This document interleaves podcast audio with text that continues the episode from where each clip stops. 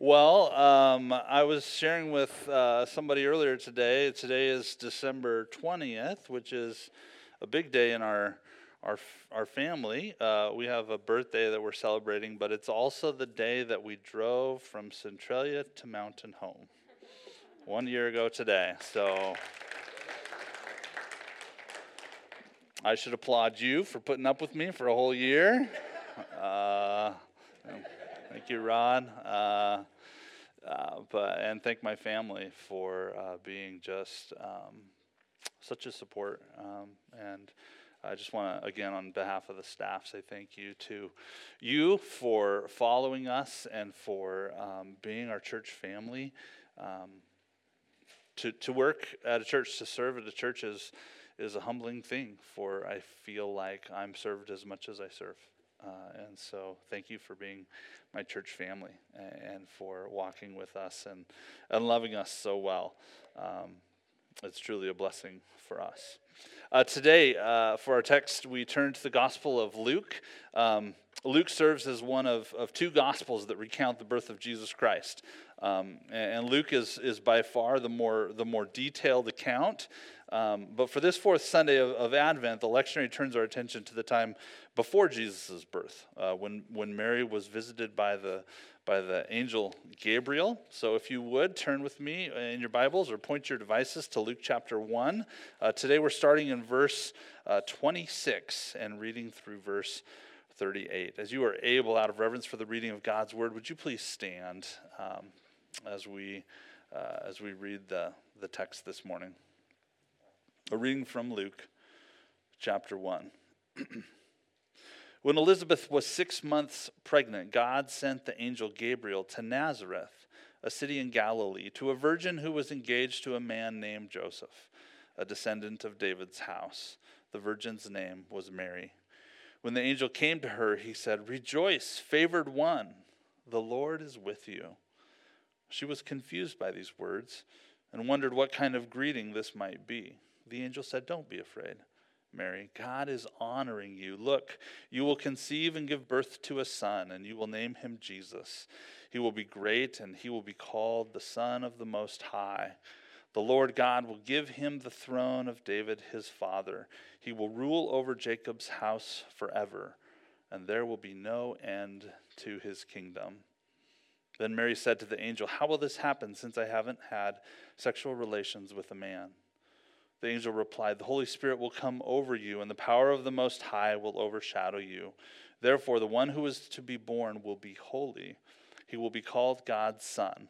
Look, even in her old age, your relative Elizabeth has conceived a son. This woman who was labeled unable to conceive is now six months pregnant. Nothing is impossible for God." Then Mary said, "I am the Lord's servant. Let it be with me just as you have said." Then the angel left her. This is the word of God given to us, the people of God. We say thanks be to God. Please have a seat.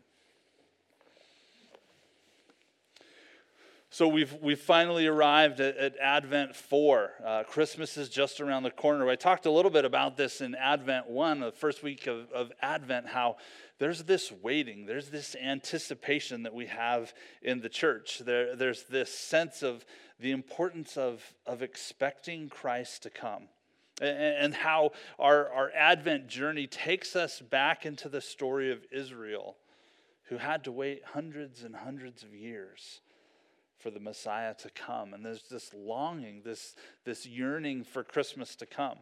Um, and, and even as we go through Advent and we come to, to church, the, the, the Advent hymns that we sing aren't very Christmassy sometimes, right? Like, "Oh come, oh come me."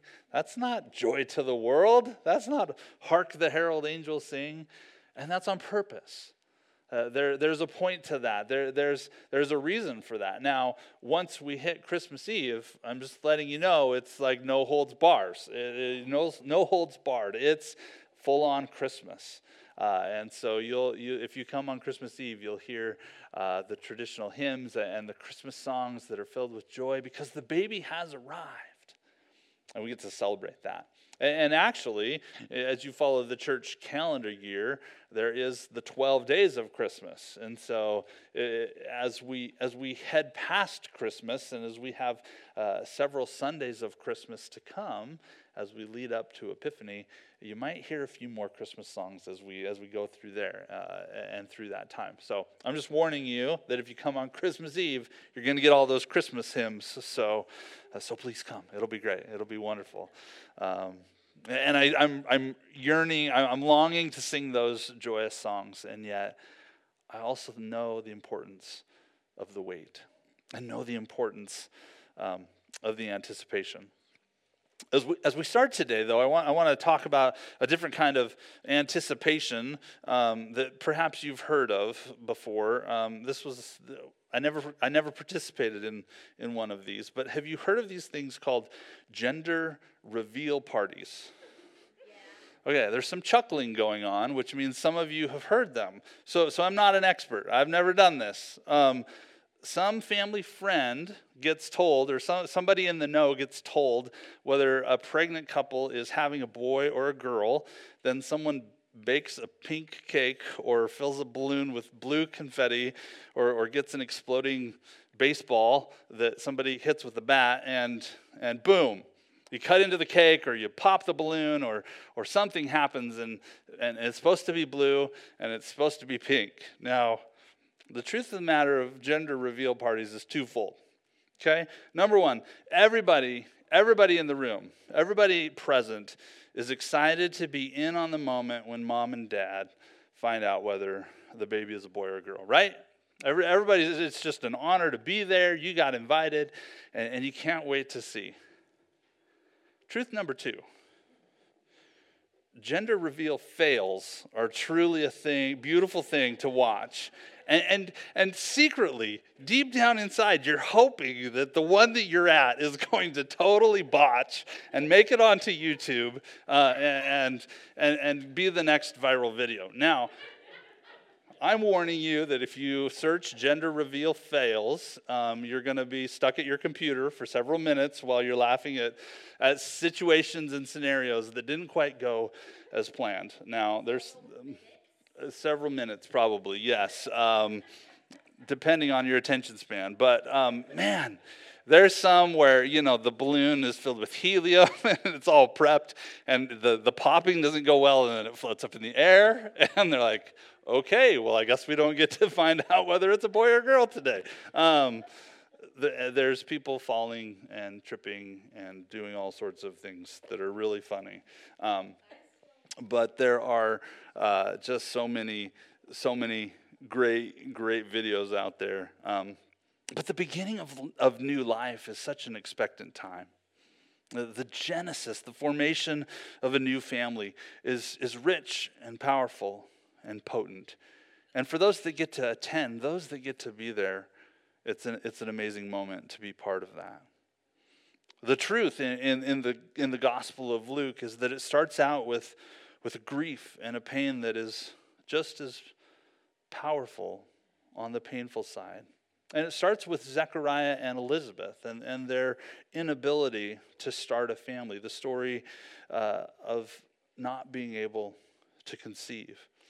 If you've walked beside a couple who has, has struggled to become pregnant, uh, the pain and the grief is is very real. Very intense, and with statistics today of, of people who have struggled, there's several in this room probably that, that have walked that journey and and know the pain of that moment, and it's it's very real, very very palpable. But this journey of barrenness and, and infertility is not new in the story of God. For those of us who, who know some of some of the stories that we find in the Old Testament, um, God providing Elizabeth with a baby reminds us of a lot of Old Testament stories that we come across too. Uh, there's the story of Abraham and Sarah in, in Genesis, um, or Abram and Sarai, who, who were promised that their descendants would outnumber the stars. You remember that story where, where Abraham is sitting under the stars looking at the vastness Of, of the night sky and all the stars that are present there. And God gives him this promise: your descendants will outnumber even the stars. How could this be? They had no kids. They hadn't even gotten started. Uh, and she would progress in age and get very old before that promise is fulfilled in the, in the birth of their son, Isaac. Um, Hannah was barren, and First Samuel prayed prayed fervently at temple, said, uh, I, and she makes this promise, and it's a bold promise, kind of a, an audacious promise, right? If she con- conceives, she's going to, to dedicate this baby from birth as a Nazarite. Not a Nazarene, a Nazarite, and, and consecrate this child to the Lord. The Lord honors her prayer and gives her what she wants. Uh, she she conceives and has a baby, and she she honors her promise to turn this baby over to the temple to be a Nazarite and to and to live in the temple there. Eventually, he would succeed Eli and become the, the final judge of Israel, Samuel, uh, and, and anoint David as king and usher in uh, the season of Israel where they lived under kingly rule. Uh, Elizabeth and Zechariah's story echo this pattern. They they resemble what we have come to expect in the Old Testament. It would be a, a story that, that, that ties together both... Uh, the Old Testament, the story of the ancient texts breaking in upon the now. For Zechariah and Elizabeth were, were both faithful and devout Jews, following the priestly traditions, um, serving in the temple, but unable to have children and, and advanced in years. We don't spend a lot of time with this couple, but you can hear the pain of their hearts. You can hear the disappointment that has followed their lives, the unfulfilled expectations. But this devout couple is visited by Gabriel and told to expect a child. A child is coming. A child is on its way. And the way the gospel writer sequences this, these events, there's, there's an undeniable bond between what Zechariah and Elizabeth went through and what Mary went through. There's this connection between Elizabeth's visit from the angel Gabriel and Mary's visit. But the rules seem to have changed a bit. There are similarities there, but, but they seem to have changed. Angel comes to announce, uh, and, and there's this miraculous birth. This is, this is shared in common with both of these. But Mary represents something new to the story, something that is unexpected, something that we haven't seen before. First of all, the, the Holy Spirit is mentioned. This is the first time that, that uh, in, in one of these conception stories, in one of these, these unexpected babies' arrival, the Holy Spirit is present. There's this sense that the Trinity is coming into play in the midst of even the conception of Christ's, or the, the announcement of Christ's conception. Uh, this pregnancy is wholly, unex- uh, wholly and completely unexpected. Uh, so many times as we hear stories in the Bible of, of a woman who cannot conceive, a woman whose womb is barren, there's this longing and this, this crying out to God, God, why has this happened to me? God, take this from me. Help me. That wasn't Mary's prayer at all. That's not what she was thinking at all. As, as we think about Mary, as, as we read and study, we, we understand that she was probably a teenage girl. Maybe thirteen, fourteen, fifteen years old. Just a teenage girl. Pledged to be married to Joseph. And this isn't what she wanted. This wasn't on her radar yet. Not what she expected. And that's unique. There's this sense that God is doing something new. Third thing that, that is really new and unique in this story is there isn't a couple involved. There isn't a mom and a dad already. There isn't a married couple involved, which poses significant risk for Mary. Socially, it'd be difficult to talk about. difficult to understand what's going on, uh, puts her at risk in, in, in her security and, and moving forward. Um, for Mary and her future and how she would be viewed in the community.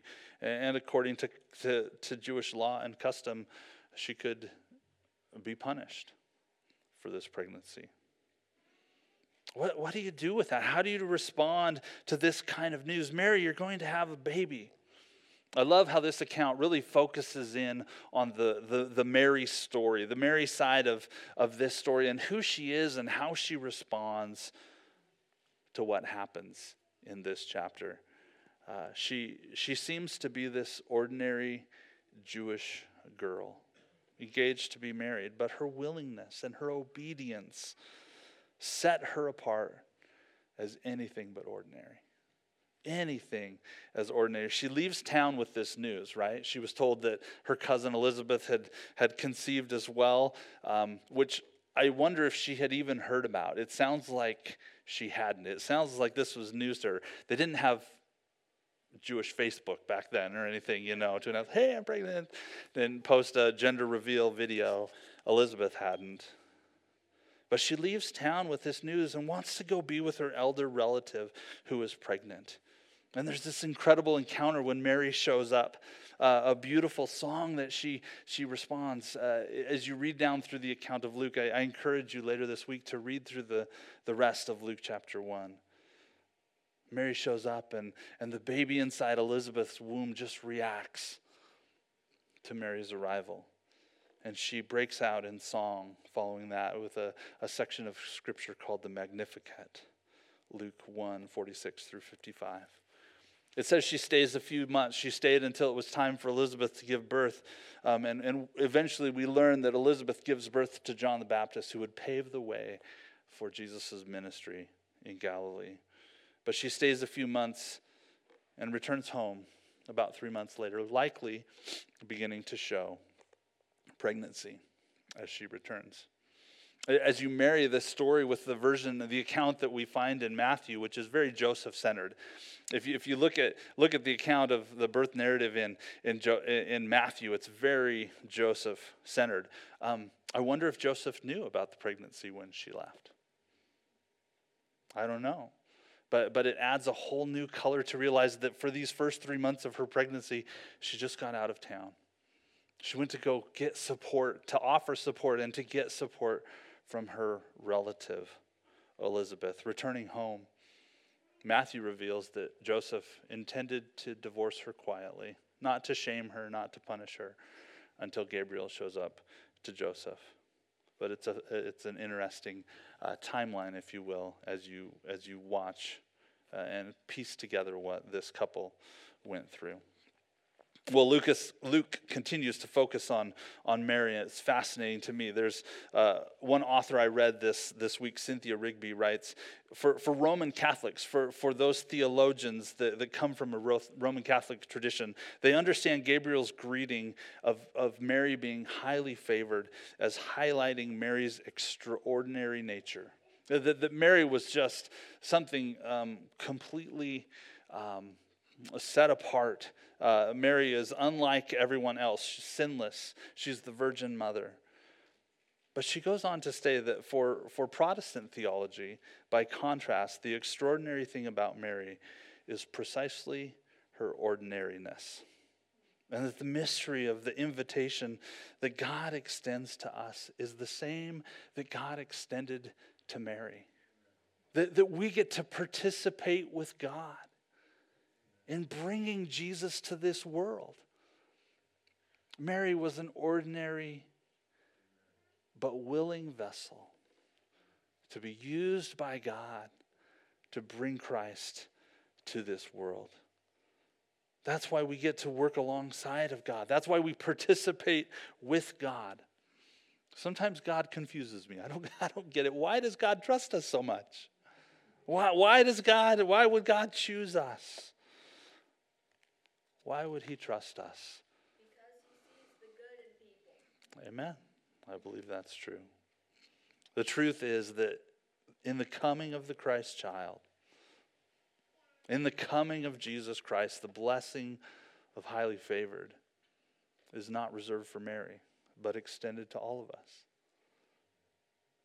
That God is breaking in upon a season of a long silence where, where there had been no prophets, where there had been no counsel, where there had been no direction from God. Not with a judge, not with a new king or kingdom, not a prophet to point the way. But this time God says, I'm going to send Emmanuel.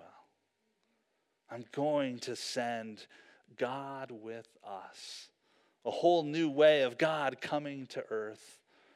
Not as a prophet who stands and declares, not as a king who will point us in the right direction, but coming as a baby, coming as a child. And the coming of the Christ child comes in the setting, in the context of what? A family. A family is how Christ comes. What a beautiful picture. That the coming of Messiah is not announced by trumpets, not called out on the streets of Jerusalem by a palace guard or a crier. It, it, it's been a while ago. I remember when, when uh, Prince George was born to the royal family. It was just this odd thing where they had they had like this gold easel that they put out in front of the palace, and there was this little announcement. It was this, like this clash of two worlds because, you know, the media and the internet's blowing up about Prince George, and they have this easel. It's like, okay, well. That wasn't how Messiah was announced. Messiah was entrusted to a teenage girl who was herself invited to participate with God in ushering in a new reality, a new truth for all of us, that we're all highly favored by God, that, that God's gift through Mary was for us all, through a helpless and innocent child, nurtured where? In a family, in a family of all places. This is the creation of a new family, the family of God. And this is new. This is God doing something new, unlike anything that had happened before. The Jewish culture, the way of Israel, had been so based on lineage, on, on who your family was and where you came from. Mary had no status. In the Gospel of Matthew, did you know that the, the, the lineage of Matthew, the, the, the time that they spend, the whole lots of the whole first chapter are, are, are an account of how Matthew is, or sorry, how, how Joseph is connected to David. That that was important for the Jewish tradition. But this child is only Joseph's by adoption. Entrusted by the angel's visit to, to the man who had it in his mind to divorce Mary quietly. But Mary is the one who would carry the child. Mary is the one that God called highly favored. Mary is the one who chose to participate with God in bringing Christ to this world. And that is our invitation as well. But Jesus changed the idea of family too. Do you remember later in his ministry, Jesus will ask, well, who is my father? Who is my mother? Who is my sister or brother? He answered that question. Thankfully, he said, those who do the will of my Father are my brother and sister and father and mother. This is the establishment of a new family, the family of God. Rooted and held not by chromosomes and genes, but established in the Holy Spirit, which we all share as followers of Christ.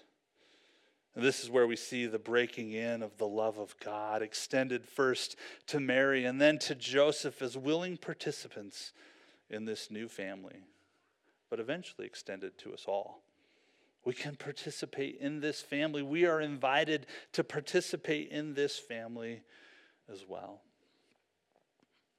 And I'm aware the sad reality uh, in, in some families, maybe in many families today, is that they don't all reflect well the love, that God intended family to mean and for family to hold. Uh, they don't reflect well the gift of of of the, the love that's supposed to be shared among family. For, for many of us, we do encounter that in our families.